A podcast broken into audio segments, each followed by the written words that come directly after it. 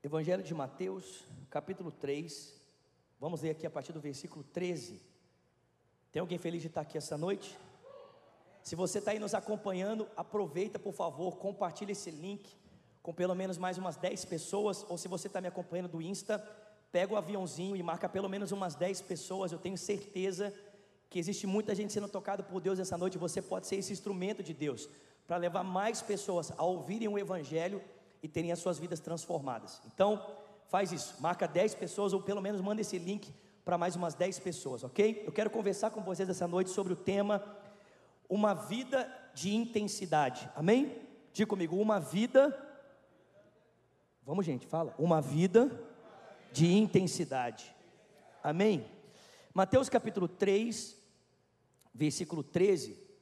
Ou a gente poderia chamar essa mensagem também de a verdade absoluta. Amém?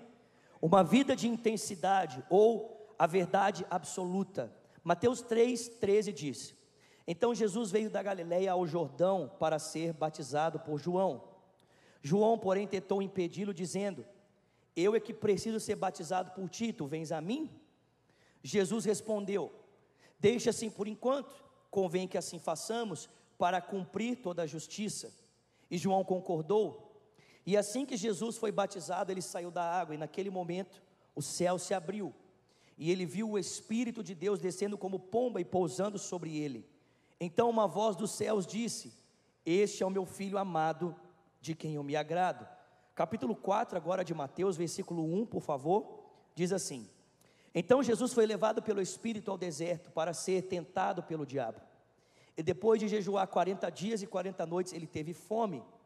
O tentador aproximou-se dele e disse: Se você é o filho de Deus, manda que estas pedras se transformem em pães. Jesus respondeu: Está escrito: Nem só de pão viverá o homem, mas de toda a palavra que procede da boca de Deus. Então o diabo levou a cidade santa e o colocou na parte mais alta do templo e disse: Se você é o filho de Deus, joga-te daqui para baixo, porque está escrito: Ele dará ordens aos seus anjos ao seu respeito e com as suas mãos eles o segurarão para que você não tropece em alguma pedra. Jesus lhe respondeu também: está escrito: Não põe à prova o Senhor, o teu Deus. E depois o diabo levou a um monte muito alto e lhe mostrou todos os reinos do mundo e seu esplendor, e lhe disse: Tudo isso eu te darei, se prostrado me adorardes. Jesus lhe disse: Retira-te, Satanás, porque está escrito: Adore o Senhor seu Deus, e só a ele preste culto. Então o diabo deixou e os anjos vieram e o serviram. Amém? Pai Celestial, fala conosco nessa noite, nós queremos ouvir a tua voz. Pedimos mais uma vez pelo Espírito, pelo Espírito que dá sabedoria e revelação no pleno conhecimento do Senhor. Pedimos que os nossos olhos sejam abertos para que o Senhor fale ao nosso coração, Pai, e que a tua verdade produza em nós frutos transformadores. Ó Deus, a 30, a 60 e a 100 por um. Te pedimos isso e pedimos também que o Senhor use o pregador dessa noite com graça e com sabedoria, para que ele, através do seu espírito e da unção do Senhor, ele possa compartilhar a tua palavra ao coração do teu povo. Nós te pedimos isso em o nome de Jesus e quem crê, diga amém. Todas as vezes que nós vamos tomar uma decisão, toda pessoa que vai tomar uma decisão, ela faz isso a partir das suas experiências de vida, das suas convicções, amém? Ou a partir dos seus sentimentos.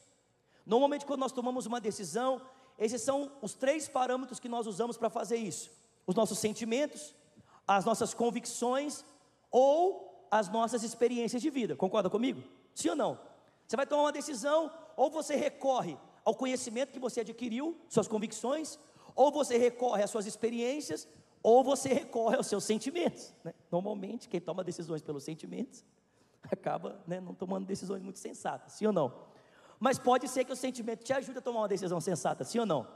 Então, gente, presta atenção: como todas as vezes que nós vamos tomar uma decisão, nós fazemos isso a partir de um parâmetro, não existe o que nós chamamos de decisões neutras. Já ouviu alguém falar isso aqui? Não, vamos tomar uma decisão neutra aqui. Alguém já ouviu falar isso? Sim ou não?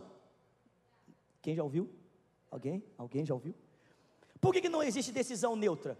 Porque para existir neutralidade, nós teríamos que nos abster da nossa história das nossas convicções ou dos nossos sentimentos.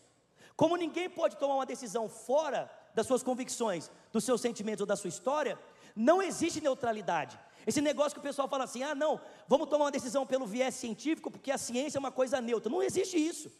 Toda decisão, quando é tomada, é a partir de sentimentos, convicções ou experiências. E isso faz com que nenhuma decisão seja neutra, ok? Toda decisão ela tem um viés, não importa qual ela seja. Amém, gente? Vocês estão comigo? E eu, eu, eu, eu entendo que para nós, que nós que somos cristãos, às vezes quando nós olhamos para algumas pessoas tomando determinadas decisões, para a gente parece muito estranho, porque a gente tem a nossa vida marcada por outro tipo de convicção, experiência ou sentimentos, amém? Então a gente olha muitas vezes para algumas pessoas tomando algumas decisões, e a gente fala assim, cara, eu não entendo esse cara fazendo isso. Mas o que você precisa entender é que apesar de eu e você não concordarmos, essa pessoa não está fazendo isso aleatoriamente. Todo mundo, quando toma uma decisão, faz baseado nas suas convicções, sentimentos ou experiência de vida. Exemplo: quando você olha para uma pessoa, né, que carrega com ela as marcas do movimento progressista, uma pessoa que acredita que toda uma cultura precisa ser transformada para que os seus parâmetros de vida possam ser abraçados e possam modificar todo o status social. Para nós isso parece muito estranho, sim ou não? Pessoas que lutam para que toda uma tradição, né, que foi levada por quase toda a história seja mudada para que novos parâmetros sociais sejam abraçados. Para nós isso é muito estranho. A gente fala assim, cara, por que essa pessoa está fazendo isso? Só que o que você precisa entender é que uma pessoa que decidiu abraçar a ética dos movimentos progressistas, para essa pessoa não existem valores absolutos. Para a gente que é cristão, existem valores absolutos, amém, irmãos? Por quê? Porque nós acreditamos em um Deus que criou todas as coisas, e uma vez que nós acreditamos em um Deus criador, nós acreditamos que Deus, ao criar o mundo, ele estabeleceu absolutos, amém, irmãos? E na verdade só existe essa possibilidade para absolutos: se Deus existe e se Ele é o Criador. Porque se Deus não existe e tudo que existe é apenas uma explosão que deu origem a um movimento desordenado e seletivo, então, irmãos, como é que nós vamos estabelecer absolutos? Toda ética a partir da ideia de que o mundo veio a partir de uma explosão, ela é estabelecida pela ordem social. São os homens que olham e dizem isso é certo, isso não é. Então não existem absolutos. Por isso as pessoas pensam, cara, se Deus não existe não existem absolutos, somos nós que definimos a ética e o modo de vida dos seres humanos. Então, para eles é muito normal pensar que tudo que foi estabelecido é ultrapassado e um novo parâmetro de vida precisa ser decidido. Sim ou não? Para a gente isso é estranho, concorda comigo? Mas esses caras, quando tomam decisões assim, não fazem isso baseados em um sentimento, né, em, em uma coisa aleatória. Eles fazem isso baseados em sentimentos, experiências e convicções. Todo mundo comigo? Exemplo, quando alguém decide abraçar o ateísmo. Você acha que essas pessoas fazem isso aleatoriamente? O cara acorda num dia de manhã e fala assim: Ah, você é ateu. Sim ou não? Não. Eu sei que existem o que a gente chama de ateus práticos, né? Que é o cara que não quer lidar com a implicação da existência de Deus, porque ele não quer viver uma vida correta, então ele prefere, abraçar, ele prefere abraçar o ateísmo do que lidar com as implicações da existência de Deus. Mas existem outro tipo de pessoa, que é o cara que fala assim: não, eu quero abraçar a fé na descrença da existência de Deus. Eu quero acreditar que Deus não existe. Amém, gente? Porque eu não sei se você entende isso, mas Deus não é um assunto científico. Deus é um assunto da fé. Amém, irmãos? Amém, gente? E eu não estou dizendo que por causa disso você é menos inteligente, não. Quando eu digo que Deus é um assunto da fé, é porque ninguém pode entrar num laboratório, fazer uma experiência e com essa experiência provar que Deus não existe. É impossível, vocês estão entendendo isso? Ninguém consegue entrar num laboratório, fazer um, um, um experimento científico e chegar à conclusão: Deus não existe. Assim como também ninguém consegue entrar no laboratório, fazer uma experiência e falar assim: está vendo? Deus existe. Amém, irmãos? Ou, em outras palavras, ou você usa a fé para crer que Deus existe, ou você usa a fé para descrer que Ele existe. Mas Deus continua sendo um assunto da fé. Estão entendendo isso? Então, tem pessoas que preferem usar a sua fé para crer na inexistência de Deus. E elas estudam isso a fundo para chegar a essa conclusão. Para mim, para vocês, parece muito esquisito, sim ou não? Mas para as pessoas que fazem isso, para as pessoas que tomam essa decisão, elas não estão fazendo isso aleatoriamente. Elas estão fazendo isso baseadas em experiências, sentimentos e convicções. Da mesma forma que alguém que decide abraçar uma outra religião. Exemplo, se olha para um cara que decidiu abraçar o budismo. a gente olha e fala assim, mano, isso é muito esquisito, sim ou não? Um cara que decide subir numa montanha, sentar na montanha e ficar lá. Um, um. não sei se vocês sabem, mas o propósito da meditação transcendental é o esvaziamento da mente, sim ou não? Só que para você esvaziar a mente, você não pode ficar pensando num monte de coisa. Você tem que pensar numa coisa, tipo, neutra. Um som que não reflete nada. Para você esvaziar a sua mente. Por quê? Porque esse cara acredita que de alguma forma ele precisa se conectar com o divino que está dentro dele, amém? Para que ele possa transcender. E se ele for muito bom nisso durante a vida, ele vai reencarnar, e reencarnar, e reencarnar, até ele conseguir chegar no ápice e se conectar com o Uno. Vocês estão entendendo o que eu estou falando? Para nós isso parece muito estranho, sim ou não? Essa perspectiva de relacionamento com a divindade. Porque para nós, não somos nós que subimos ao divino, é o divino que desce e nos encontra. Sim ou não? Para nós parece muito estranho, mas presta atenção, pessoal. Quando alguém decide abraçar o budismo com uma perspectiva de relacionamento com Deus, esse cara não está fazendo isso aleatoriamente, ele faz isso baseado em experiências, sentimentos e convicções. Mas o que eu quero mostrar para você é o seguinte: é que apesar de existir muitas referências aí fora para se decidir a sua história, só existe uma verdade absoluta ou uma proposta radical de vida que realmente faz sentido para a nossa história. E que proposta é essa? A fé cristã. Vocês estão comigo? Vocês estão comigo? A fé cristã é a única verdade absoluta, ou a única experiência radical de vida que realmente se conecta com a história. E se você quer conhecer alguém que viveu essa experiência de forma intensa, baseado na verdade absoluta, você precisa olhar para quem? Para Jesus. Jesus é esse cara que viveu toda a sua vida baseado nas suas experiências com o Pai, na convicção que o Pai plantou no seu coração e nos sentimentos que ele absorveu desse relacionamento. Se você quer conhecer alguém que viveu essa vida baseada nas convicções do Pai, você precisa olhar para Jesus. Amém, gente? Porque eu não sei se você entende isso. Toda a vida de Jesus foi baseada exatamente naquilo que o Pai falou com ele no seu relacionamento com o Pai. É isso que nós acabamos de ler. O ministério de Jesus começa com uma palavra: Você é o meu filho amado, em quem tenho todo o meu prazer. Só que o que a gente não sabe é que essa expressão, você é o meu filho amado, faz referência ao livro de Isaías. Quando o pai falou assim, você é o meu filho amado, o pai estava fazendo referência a uma profecia que está lá em Isaías 42, quando Deus escreve o servo ungido sofredor, que havia sido levantado por ele pelo seu amor para uma causa, e qual é a causa? Morrer pelo seu povo, para que o povo fosse resgatado e voltasse a Deus, amém? Em outras palavras, irmãos, quando o texto está dizendo, você é o meu filho amado, em quem tenho todo o meu prazer, Deus estava dizendo, você é aquele sobre quem eu vou colocar o meu espírito, para que você possa cumprir o meu propósito. E qual é o meu propósito? Se entregar pelo meu povo na cruz, para que eles sejam resgatados e possam voltar a ter relacionamento comigo. Estão entendendo isso?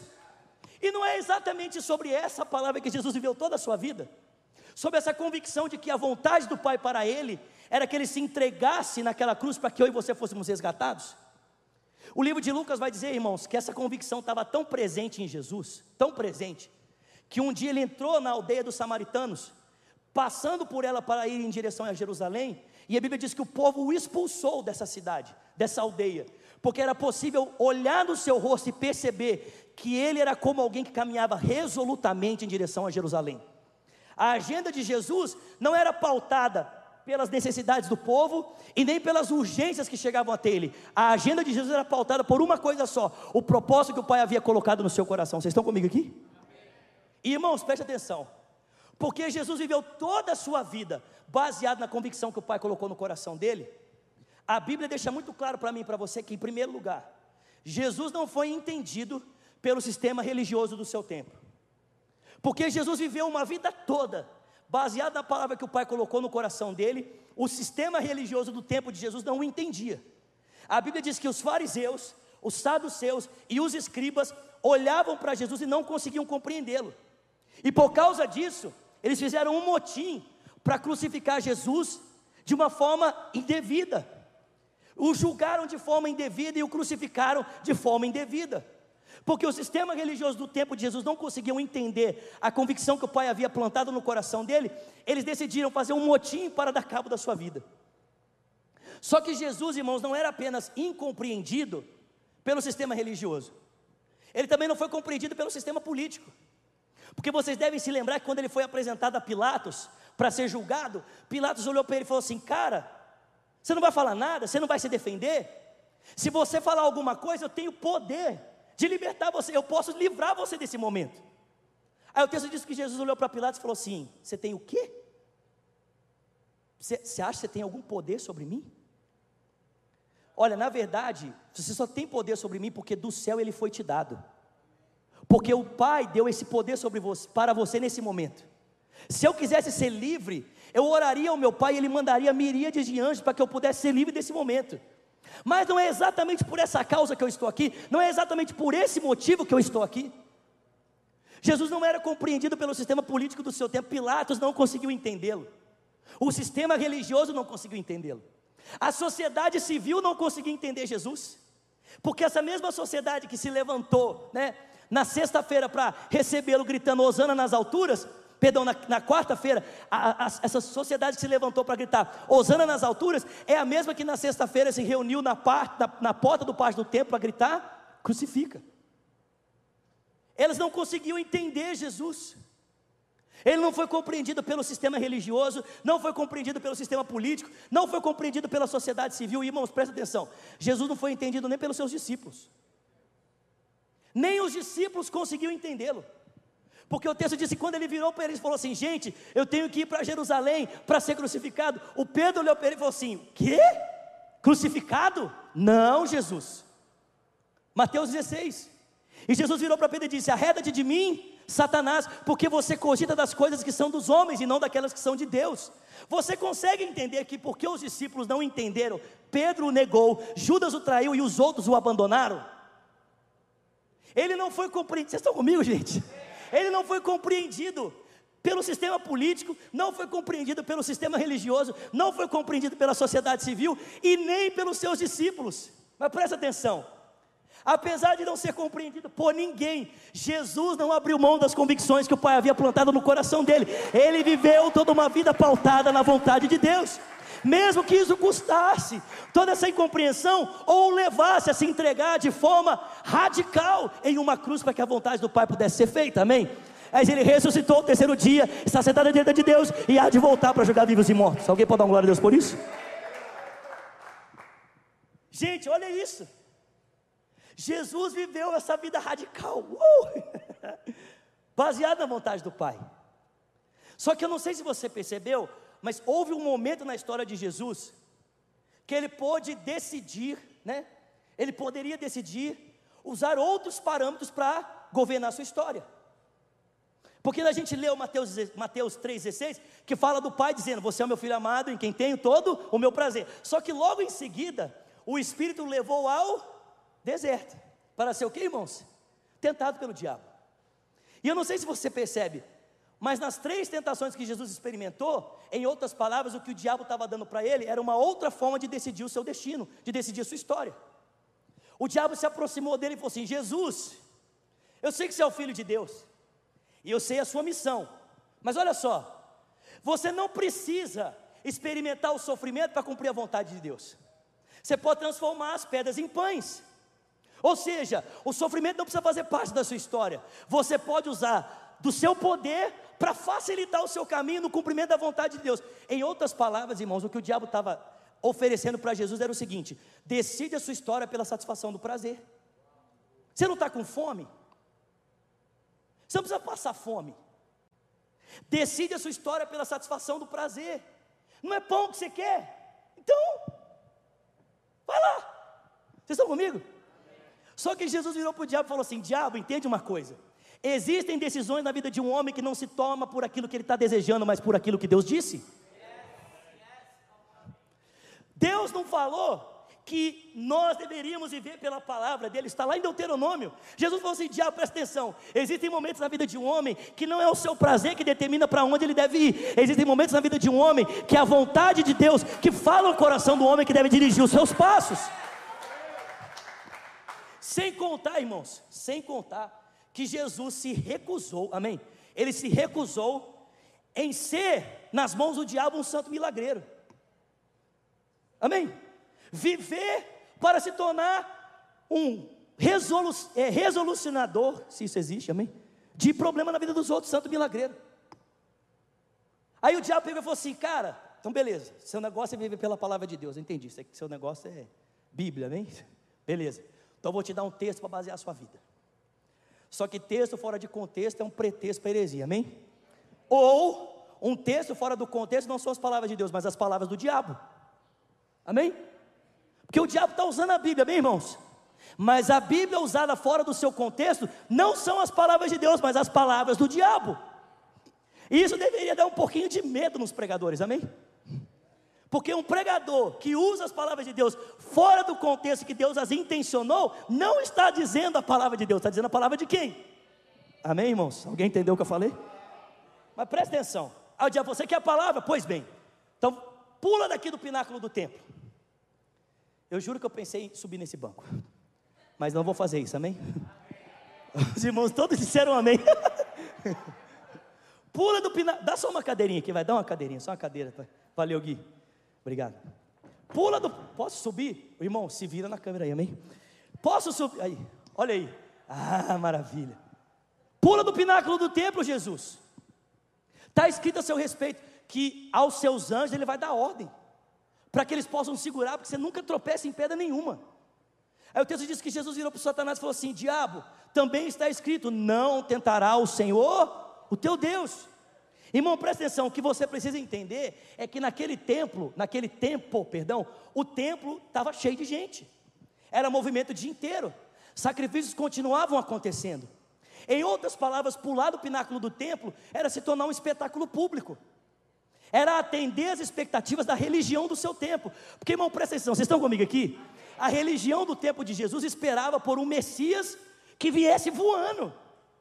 Era atender as expectativas do. Vou subir de novo, amém? Estamos juntos? Estamos juntos? Aleluia. Era atender as expectativas do povo. Vocês querem um Messias voando? Vocês querem um Messias que pula do pináculo e os anjos seguram ele? Era se tornar um espetáculo público, irmãos. Jesus falou assim: Eu não vou pautar minha história no desejo dos outros ou no desejo de reconhecimento. Eu não vou viver para tentar a Deus, eu vou viver para fazer a vontade de Deus. Vocês estão entendendo? Eu não vou viver para me tornar famoso ou para me tornar alguém importante para a expectativa religiosa desse tempo. Não, eu não vou colocar Deus à prova. Vocês estão comigo, gente? Valeu, Gui. E por último, o diabo, gente, vocês estão entendendo? Olha o diabo, o diabo assim, Jesus, você não precisa decidir a sua história pelas convicções do Pai, vou te dar um outro motivo. Decide a sua história pela satisfação do prazer. Não, estou fora. Jesus, você não precisa decidir a sua história pelo, pelo, pelo, pelo, pelo viés da, do prazer, nem da dor. Você pode decidir pelo viés da fama, do reconhecimento, do desejo de satisfazer a expectativa dos outros. Estou fora. Aí o diabo falou assim: beleza, já entendi. Você realmente quer fazer a vontade do Pai, né? Sim, eu quero fazer a vontade do Pai. Então vou fazer o seguinte: faz a vontade do Pai, mas não pelos caminhos do Pai. Cumpre a vontade de Deus, mas não do jeito de Deus. Se você prostrar e me adorar, eu vou te dar todos os reinos do mundo e o seu esplendor, porque eles foram dados a mim e eu posso dar para quem eu quiser. Irmão, presta atenção: Jesus não ia se entregar naquela cruz exatamente para conquistar para Deus povos, tribos, línguas e nações, sim ou não? Mas o diabo está dando para Jesus uma opção de ter o que Deus iria dar a ele, mas não pelo caminho que Deus havia confiado a ele. Vocês estão entendendo? Em outras palavras, Jesus, você pode ter o mesmo resultado sem andar pelo caminho do Pai. Tudo que você precisa é prostrar e me adorar. Gente, uma outra possibilidade para esse texto é: tudo que você precisa fazer um acordo comigo. É, você só precisa fazer um, um acordo entre nós dois aqui. Se você e eu fizermos um acordo, eu vou dar para você o que você precisa, mas por um caminho que não é aquilo que você deve andar, ou que você precisa andar. Estão entendendo, irmãos? Em outras palavras, o diabo estava oferecendo os resultados de Deus, mas por outros caminhos. Os fins de Deus, sem andar pelos meios de Deus. Vocês estão me ouvindo? Jesus falou assim para ele: Arreda-te de mim, Satanás, porque está escrito: só o Senhor, Deus, só o Senhor teu Deus adorarás, e só a Ele você vai prestar culto. Irmãos, o que, o que eu e você precisamos entender é que Jesus se recusou a decidir a história dele por outros princípios ou outros parâmetros que não fossem aquele que o Pai já havia plantado no seu coração, amém, queridos? Porque ele viveu a partir da, da verdade absoluta, uma vida intensa e radical, amém, irmãos? Agora eu não sei se você entende isso. Mas o sentido de nós sermos discípulos de Jesus é porque o discípulo é aquele que segue o seu mestre, ou seja, ou seja, é aquele que copia o modelo do seu mestre, sim ou não? Gente, a palavra discípulo no, no, no hebraico é a palavra talmidim. Talmidim significa aquele que se cobre com a poeira dos pés do seu mestre. Ou seja, aquele que anda tão perto, tão perto, imitando o seu exemplo, que a poeira dos pés do mestre vão caindo sobre ele, porque ele quer andar muito perto para copiar o seu modelo. Vocês estão comigo aqui? Irmão, presta atenção: se Jesus viveu pelas convicções do Pai, que haviam sido plantadas no seu coração para ele decidir a sua história, como é que você acha que nós precisamos viver? Irmão, presta atenção: eu e você também precisamos decidir a nossa vida pelas palavras que o Pai falou ao nosso coração. A nossa história precisa ser decidida pelas convicções que o Pai plantou dentro de, dentro de cada um de nós, amém, irmãos? Só que assim como Jesus foi tentado em decidir a história dele por outros valores que não eram os valores do Pai, assim também vai acontecer com a gente. E eu não sei se você percebe, mas parece que a mesma estratégia do diabo para tentar Jesus são as mesmas estratégias que o diabo tenta fazer hoje. Porque ele chega para mim, para você, e fala assim: cara, você não precisa decidir a sua vida por aquilo que o pai falou com você, ou pelas palavras que o pai plantou no seu coração, ou pela convicção que você recebeu da experiência de andar com Jesus. Não! Você pode decidir o seu presente pela satisfação do prazer. Amém, gente? Você não precisa, não precisa ser. Quem quer vir após mim, negue-se a si mesmo, tome a sua cruz e me siga. Não, não precisa ser imitar o, o exemplo, a vida, o modelo de Cristo. Não, você não precisa decidir a sua vida dessa forma. Não, decide a sua história pela satisfação do prazer imediato. Irmãos, perceba, existem muitas pessoas que querem ser discípulos de Jesus, mas na hora de decidirem a sua vida, eles preferem usar esse parâmetro para decidir a sua escolha. Irmão, se você é um discípulo de Jesus, esse parâmetro não serve para você decidir a sua vida. Você não se move pela satisfação do prazer imediato, você se move pela palavra que o Pai plantou no seu coração. Amém, irmãos? Quando a gente não é tentado desse jeito, Aí o diabo fala assim: não, entendi, isso aqui é Bíblia, né? O seu negócio é Bíblia. Beleza. Então eu vou te dar um texto fora do contexto. Aí o diabo tenta fazer a gente começar a viver de uma forma a satisfazer os parâmetros da religião ou da religiosidade. Porque presta atenção, vocês estão comigo aqui? O cara sai de um extremo e vai para outro extremo. Em um extremo, ele é desafiado a viver na ética do desejo. No outro, ele, ele, ele é desafiado a viver na ética da estética. Ele é só um produto do lado de fora, mas não existe transformação do lado de dentro. É igual, vocês estão comigo aqui, gente? É igual os dois meninos que estavam na casa do pai, amém? Do pai do, do filho pródigo. Você consegue entender que são dois exemplos de uma vida que não exalta a Deus? De um lado você tem um filho que não entende o valor do pai, pega o dinheiro e gasta com tudo, amém? Mas do outro, você tem um filho que aparentemente tem toda a estética que todo mundo deseja, mas também não tem amor pelo pai do lado de dentro. Ou seja, são dois lados da mesma moeda. Se o diabo não conseguir levar você para o pecado de satisfazer a sua vida pelo padrão do desejo, ele vai levar você, vai tentar levar você para o lado da religiosidade. Ou seja, seja o que todo mundo deseja que você seja, mas não aquilo que Deus deseja que você seja. Vive para satisfazer as expectativas dos outros, para ter uma aparência bonita, para ser um exemplo para todo mundo, mas não necessariamente para ser um exemplo para o coração do Pai. Vocês estão entendendo? Vive para o espetáculo. Vive para ser um espetáculo. O negócio seu é ser espetáculo. Uh! Para você chegar e, nossa, meu Deus, fulano de tal é muito crente. Mas é só carcaça, é só máscara. Vocês estão entendendo? Porque o desejo não é agradar o coração do pai, mas é ouvir elogios da boca dos outros. É, ser, é, é se encaixar no modelo da religião do nosso tempo. Irmão, presta atenção: nós não vivemos assim em nome do reconhecimento, nós vivemos assim em nome do amor que temos pelo nosso Pai. O nosso coração está totalmente voltado para Ele, para a glória do nome dEle. Não importa se as pessoas vão falar sobre nós ou não, isso não interessa. O que importa é que a eternidade reverbere o nome daquele que é digno para sempre. Não tem a ver com ser reconhecido, amém? Mas tem a ver com fazer alguém ser conhecido. E por último, Irmão, se o diabo não. Gente, e assim, eu acho que essa é a parte que mais pega a gente. O diabo fala assim: beleza, já entendi. Você quer fazer a vontade de Deus, já entendi isso, negócio é isso tal. Beleza. Então vamos fazer o seguinte: faz a vontade de Deus, mas não pelos caminhos de Deus. Eu vou te dar os resultados que Deus tem, mas não necessariamente passando pelos caminhos dele. Só que, irmão, presta atenção: ninguém pode ter os fins de Deus se não decidir andar pelos caminhos de Deus. Você não vai ter a família que você deseja em Deus se você não decidir andar pelos caminhos de Deus para construir essa família. Você não vai ter um ministério em Deus se você não decidir andar pelos caminhos de Deus para ter esse ministério.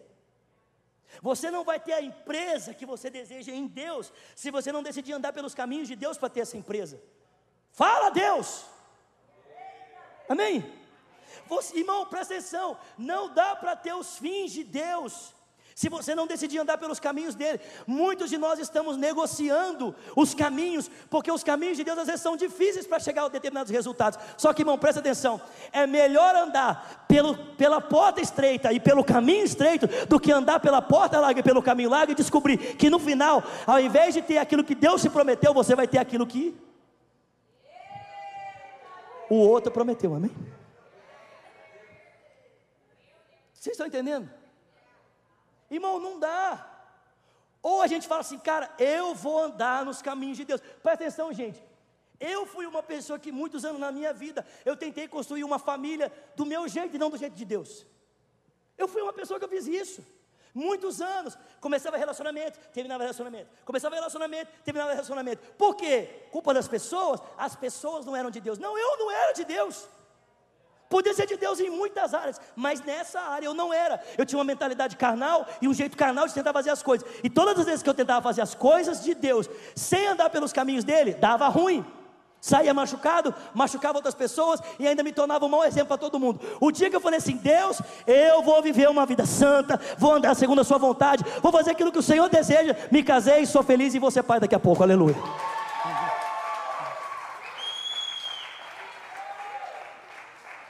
Amém, irmão? Não dá, filho. Ou você fala assim: Deus, eu vou andar nos seus caminhos para ter os seus resultados, ou você vai continuar sonhando com os resultados de Deus e nunca vai ter eles, porque você não decide andar pelos caminhos dele. Está entendendo, queridos? Em outras palavras, o que eu estou dizendo para você é: seja radical.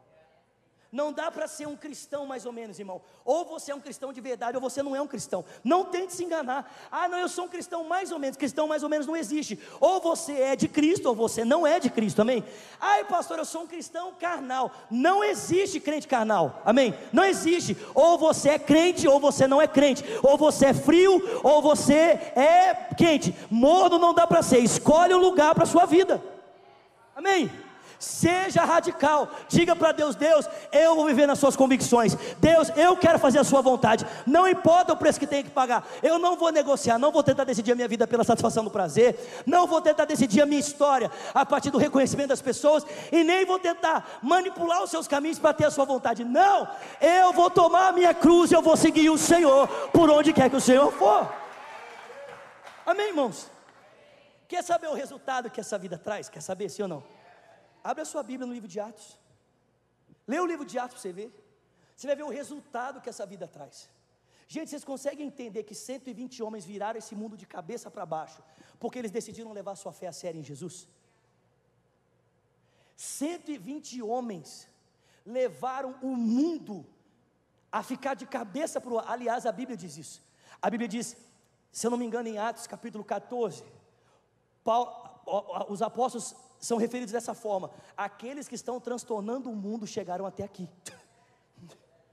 Os caras estavam transtornando o mundo. Eu não sei você, mas eu quero ser um transtornador desse mundo. Eu quero ser alguém que quando eu chego a pessoa fala: lá vem o confusão, amém? A confusão está chegando, mas é uma confusão de Jesus, aleluia. Melhor do que ser uma confusão das trevas, amém? Sim ou não, irmãos? Cara, a nossa vida é muito transformada se a gente decide viver isso, amém, irmãos? Decida ser radical, a viver por uma só verdade, pela verdade absoluta, amém? Pela verdade da palavra de Deus. Vocês estão comigo? Amém. Fica de pé no seu lugar. Gente, eu não sei vocês, mas eu adoro isso, amém? Mais alguém aqui?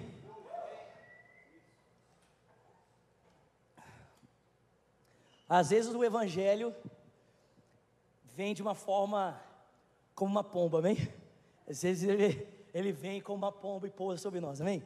Mas às vezes o evangelho vem com uma cruz pesada. Amém, irmãos?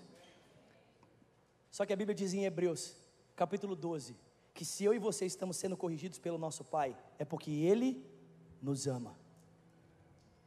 Paulo diz: Deus corrige o filho aquele quem ama, o filho aquele que quer, a quem ele quer bem.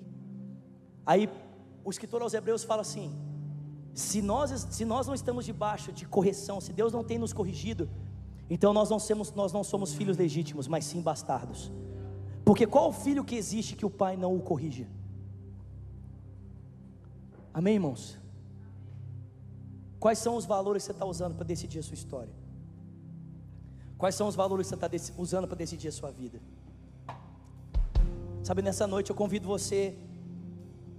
Se você está fazendo escolhas ruins, amém? Se você está falando assim, não, eu estou decidindo a minha história por valores que não tem nada a ver com a fé cristã. Eu estou convidando você a pedir perdão para Deus a pedir para o Senhor: Deus, traz arrependimento ao meu coração. Eu quero mudar de vida. Eu não quero ser alguém que vai ficar brincando com o Senhor. Eu quero mudar a minha história. Eu quero ver a Sua vontade se cumprindo em mim. Pai, em nome de Jesus, juntamente com os meus irmãos aqui e com esses 1145 que nos assistem pela internet, Senhor. Eu quero pedir ao Senhor nessa hora, juntamente com os meus irmãos, venha sobre nós um espírito de arrependimento. Derrama sobre nós o espírito de graça e de súplica, derrama sobre a igreja que se reúne conosco, esse espírito que gera contrição, arrependimento, mudança, não que gera condenação, não que gera acusação, mas que gera mudança, contrição, um desejo por uma vida diferente e forças para caminhar. Pai, nós reconhecemos que sem o Senhor não podemos andar por esse caminho. Nós não conseguimos andar por esse caminho sozinhos, Pai. Sozinhos nós não iremos muito longe. Poderemos dar alguns passos, mas logo a nossa força vai se esgotar e nós não conseguiremos, não conseguiremos seguir. Mas se o Senhor nos tomar pela sua mão nessa noite, se o Senhor nos tomar, ó Deus, pela sua mão e nos guiar, se o Senhor for conosco, nos conduzindo, se o Senhor nos abraçar, se o seu Espírito vier sobre nós, Pai, eu tenho certeza que todos nós viveremos para a glória e para a honra do Teu santo nome, Senhor. Em nome de Jesus, quebra, Senhor, nessa noite, o poder da tentação na nossa vida. Tira de nós, ó Deus, aquilo que nós amamos que o Senhor odeia. Tira de nós aquilo que nós desejamos e que o Senhor aborrece. Que nós possamos amar o que o Senhor ama e odiar aquilo que o Senhor odeia. Não apenas odiar o que o Senhor odeia, mas que a gente possa ter amor pela justiça, que a gente possa amar o bem, amar o certo, amar a vontade do Senhor, possa ser prazeroso para nós entregar a nossa vida no teu querer, no teu coração, nos, nos teus sonhos e propósitos, Pai. Faça isso, faça isso em cada um de nós, daqueles que estão conosco online, daqueles que estão aqui conosco, faça isso em cada um de nós. Gera, Senhor, mudança, arrependimento, transformação para que tenhamos mais famílias saudáveis, mais jovens saudáveis, mais empresas saudáveis, mais ministérios saudáveis, para que as nossas cidades sejam impactadas, escolas sejam impactadas, famílias sejam impactadas, cidades sejam impactadas, para o louvor da glória do Teu nome, Senhor. Faça isso, Pai, nós te pedimos, em o nome de Jesus. Com seus olhos fechados, por favor, suas mãos sobre o seu coração. Ore comigo dizendo, por favor, Senhor Jesus, nessa noite, eu abro o meu coração, diga, e eu te entrego a minha vida.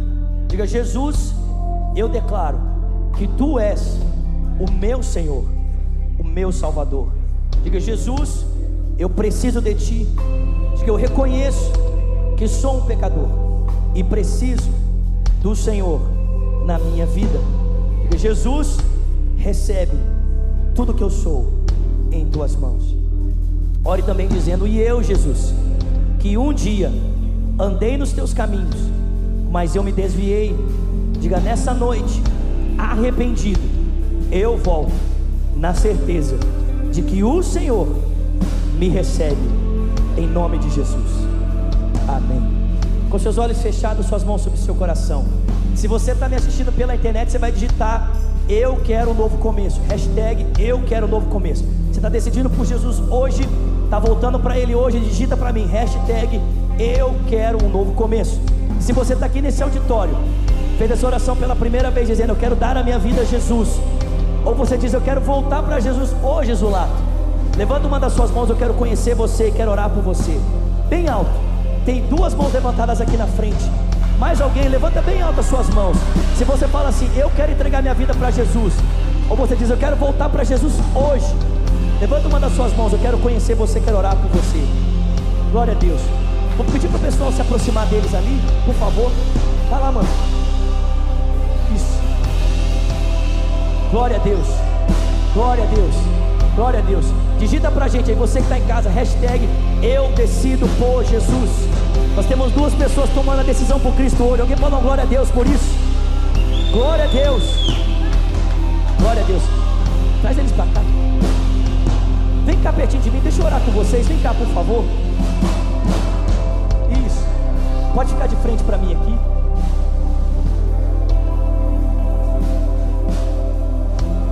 Glória a Deus. Estenda suas mãos para cá, por favor. Vamos orar por eles. Pai, muito obrigado, Senhor, pela vida do Marcelo, pela vida, Senhor, da Emanuele. Nós, como igreja, os abençoamos. Declaramos sobre eles a graça, o favor do Senhor. Que o teu Espírito venha e faça morada na vida deles. Que a história deles a partir dessa noite nunca mais seja a mesma.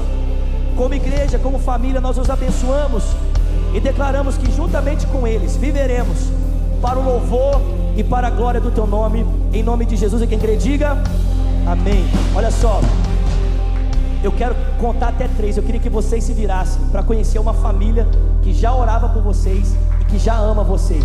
Pode ser? Pode ser? Vocês estão comigo aí, gente? Vamos lá? Conta para nós aí, João. Vamos lá? Juntos comigo, vamos lá? Um, dois, três. Podem virar para lá, por favor.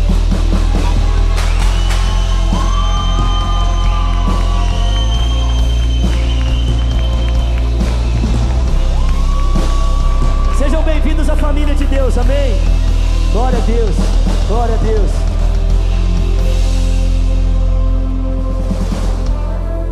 Está tocando aí? Eu quebro meu vaso, eu quebro meu vaso aos teus pés, aos pés do meu. Levanta suas mãos e cante isso a Ele. Eu quebro meu vaso. Aos teus pés. Vamos lá, Goiânia, Miami. Aos pés do meu amado. Eu quebro 74 novos começos na internet. Alguém pode dar glória a Deus por isso? Aos teus pés. Aos pés do meu amado. Mais uma vez eu quebro. Eu quebro meu vaso. Eu quebro quebro novos começos pela internet. Glória a Deus. Aos pés do meu amado. Mais uma vez eu quebro. Eu quebro meu vaso. Eu quebro meu vaso aos teus pés. 85 aos pés do meu amado. Eu quebro.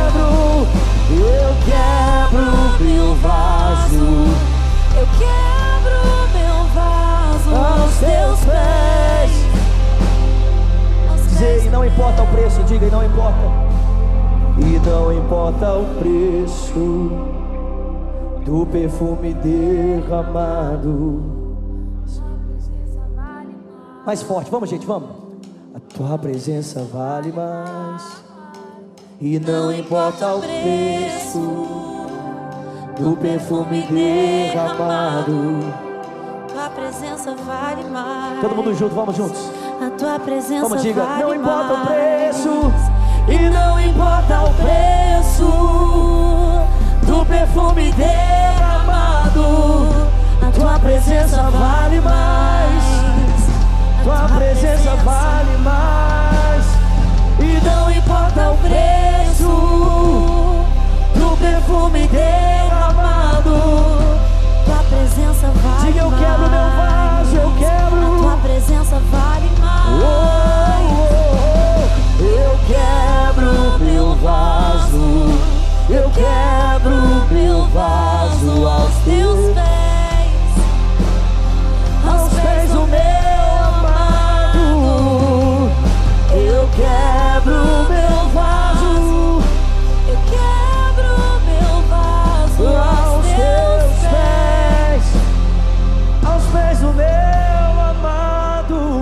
Graça do nosso Senhor Jesus Cristo, o amor de Deus Pai, a comunhão e o consolo que vem do Espírito, seja com o povo de Deus, aqui e espalhado em toda a terra, desde agora e para sempre. Quem crê, diga amém. Amém. Alguém pode dar glória a Deus por isso? Pessoal, semana que vem vai estar com a gente o pastor Rafael Conrado, amém? Então vem que vai ser manto, amém, gente?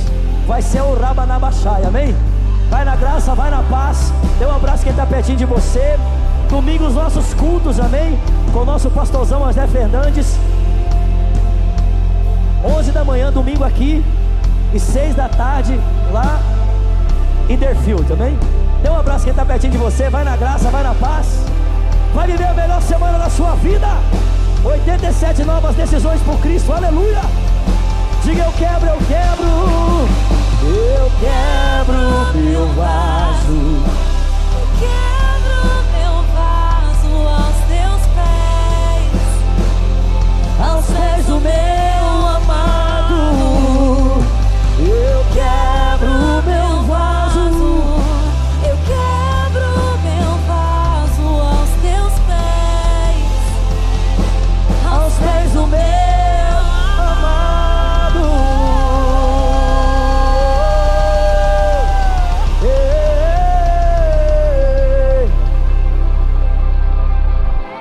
glória, igreja, aleluia.